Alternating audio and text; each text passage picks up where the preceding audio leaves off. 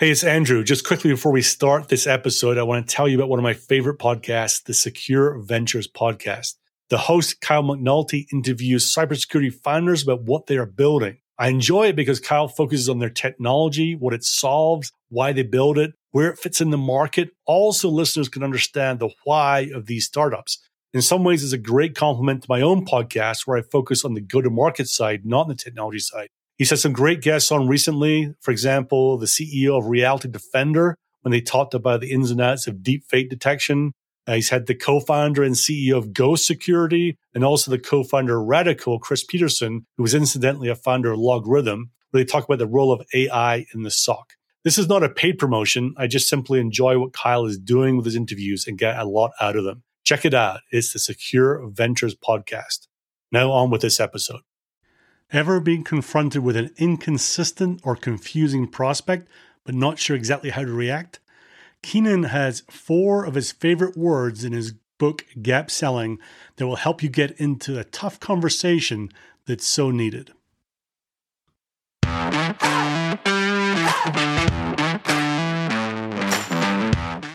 Welcome to the Bite Size Sales Podcast, where we believe that sales is the most important team in a B2B company that the sales team deserves great sales skills training, but usually doesn't get it, and that taking bite sized steps each day to get better at your craft is the best way to improve results.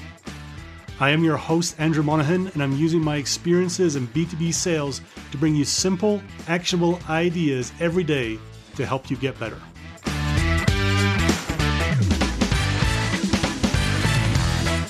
One of the common problems I hear from sellers, but also from managers and leaders, is around the pace of deals, or probably more accurately, the lack of pace of deals. Deal momentum is being a challenge with almost every company I've worked with over the last few years, and also when I was running sales teams as well. You know, I, I don't even thinking back, I don't think I know any team that's selling deals of any real significant size who claim to be really happy with their speed of the deal cycle, the sales cycle. You know, they just don't seem to go as fast as we want to. There's always things that seem to slow them down, and it causes problems. It causes problems with um, forecasting. It causes problems with delivering our promises. It causes uh, problems with our own goals, things like that. There's lots of downstream impacts about slow deals. So anything that we can do to speed things up or just try and improve things a little bit can have a big difference in terms of our results. And there's lots of reasons why deals are slow, and it's going to vary a little bit from organization to organization and, and prospect to prospect about what the root cause is. But also, there's some common things that happen again and again. In fact, the Challenger Customer, uh, the book that came out and the research that was done um, after uh, the Challenger sale um, talks about this. It talks about the, the the big problem in the selling world where we're trying to get one person to get a whole bunch of people on board with a change that has to happen. And this is where deals die. It's where deals slow down. It's a it's a big step. You know, when I think about when I talk to people these days, uh, one of the challenges people do come up with a lot is they sense confusion and inconsistencies with what the prospect says.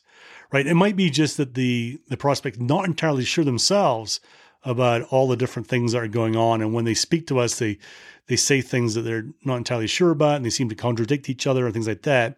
But also, there's inconsistencies, right? They might be telling us things that we want to hear, and they say that in the meeting, but then go and do something differently afterwards, or maybe when they let their guard down a little bit, and uh, you know the inconsistencies come home to roost a little bit, and you can sit there and go, "Well, that's weird," because half an hour ago they said something completely different. So these things do come up in the course of conversations, but it can be challenging to call it out, right? We feel often that this is a, a tough conversation. If you're early in your relationship, so this is a conversation, the first call and the discovery call, the second call, you know, it can feel a little bit challenging to say, you know, this is not right. There's something going on here. I'm, you know, you're not saying something that seems to be consistent. So, but this is not something that we can ignore. We can't just let it go by because that's where you know will get affected downstream right? Further down the sales cycle when there is that lack of clarity that will come home to roost. And deals you know slow down and fall apart and you know visions become less clear about what's supposed to happen. So taking control of this situation earlier rather than later is at least going to help avoid some of the slowdowns that might come from these inconsistencies. So they might avoid some of the misunderstandings that we might have about what's important and not important to prospects. So, how do you have that conversation? What's the way to get into that? And in his book, Gap Selling, Keenan actually addresses this. He has it under a section that he actually calls My Four Favorite Words. So, let me read directly from the book. There's a reason I suggested you challenge your buyer starting with the words, I'm confused, you said. Those four words in that order are four of my favorites. They are powerful. I love using them to challenge buyers and prospects, which is exactly what you need to do when you spot inconsistencies between what buyers say they want in their future state and the methods, approaches, and decision criteria that they're using to get there. Your ability to identify, call out, or resolve these inconsistencies is a measure of the added value you bring as a salesperson. You need to get good at it. It's not always easy. Challenging your customers without tact, diplomacy, or grace can make them feel incompetent, inattentive, or insecure, which is not conducive to the collaborative, enthusiastic mindset you want your customer to have when you're gap selling. No one likes to be called out for their mistakes, but sometimes you have to do it. A doctor would never continue with ineffective treatments just because letting patients know it wasn't working would be embarrassing. Same applies here. By prefacing your challenge with, I'm confused, you said, you give buyers a way to save face. Those two words suggest you're inviting discussion, not indicting them or attacking them for being wrong. I'm confused, or maybe I was under the impression, or I thought, allows for the possibility that the mistake is yours. This gives you leeway to encourage introspection instead of defensiveness and to engage in a discussion rather than a debate.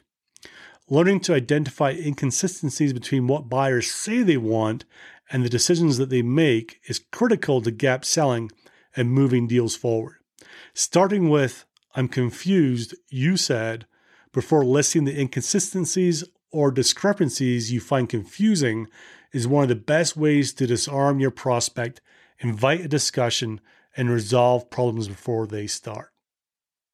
So that's right from the book. And to me, this is a super simple way to softly get into what can be quite a tough conversation you know, one of the things that uh, I think Keenan says in there is people might get defensive or they might even get angry with you for calling if they feel like you're calling them out, right? So how you go about this has to be done carefully.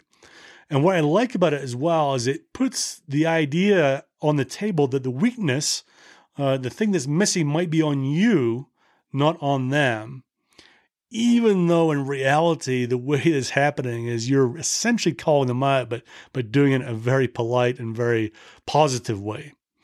And it does get you into a much needed and important conversation, um, especially if this is early on in the sales cycle where you don't want you know your two paths to diverge, thinking you're on the same page as them. So the question is, you know, how do you how do you use this? How do you make it a habit?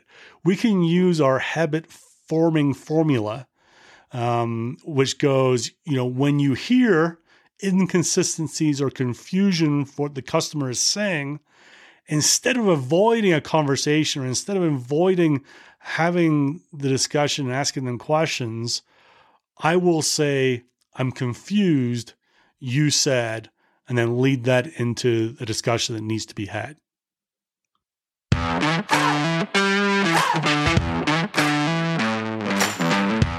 If you like this episode, please share it wide and far. Spread the word. I get energy from seeing people download and use this content, so please just take 20 seconds to share it with anyone you think would like it too.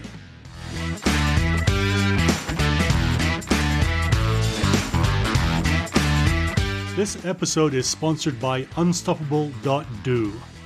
Most sales teams are not trained effectively in the skills and mindset they deserve, and these are the most important people in the company. It's no wonder that only about 50% of reps make quota every year.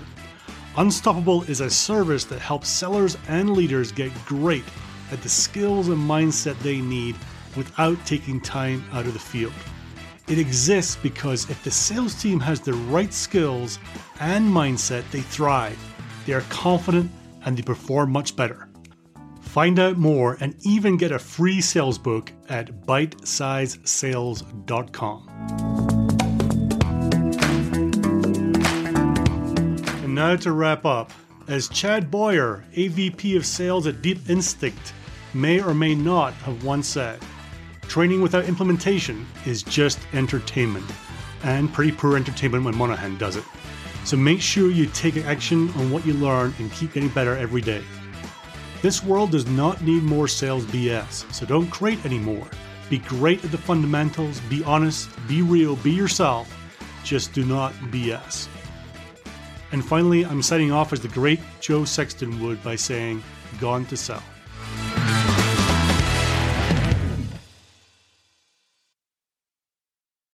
It would mean a lot to me and to the continued growth of the show if you could help get the word out. So, how do you do that easily? There are two ways. Firstly, just simply send a link to a friend. Send a link to the show, to this episode. Um, you can email it, text it, Slack it, whatever works for you and is easy for you. The second way is to leave a super quick rating. And sometimes that can seem complicated. So I've made it as easy for you as I can you simply have to go to ratethispodcast.com slash cyber. That's ratethispodcast.com slash cyber and explains exactly how to do it. Either of these ways will take you less than 30 seconds to do, and it will mean the world to me. So thank you.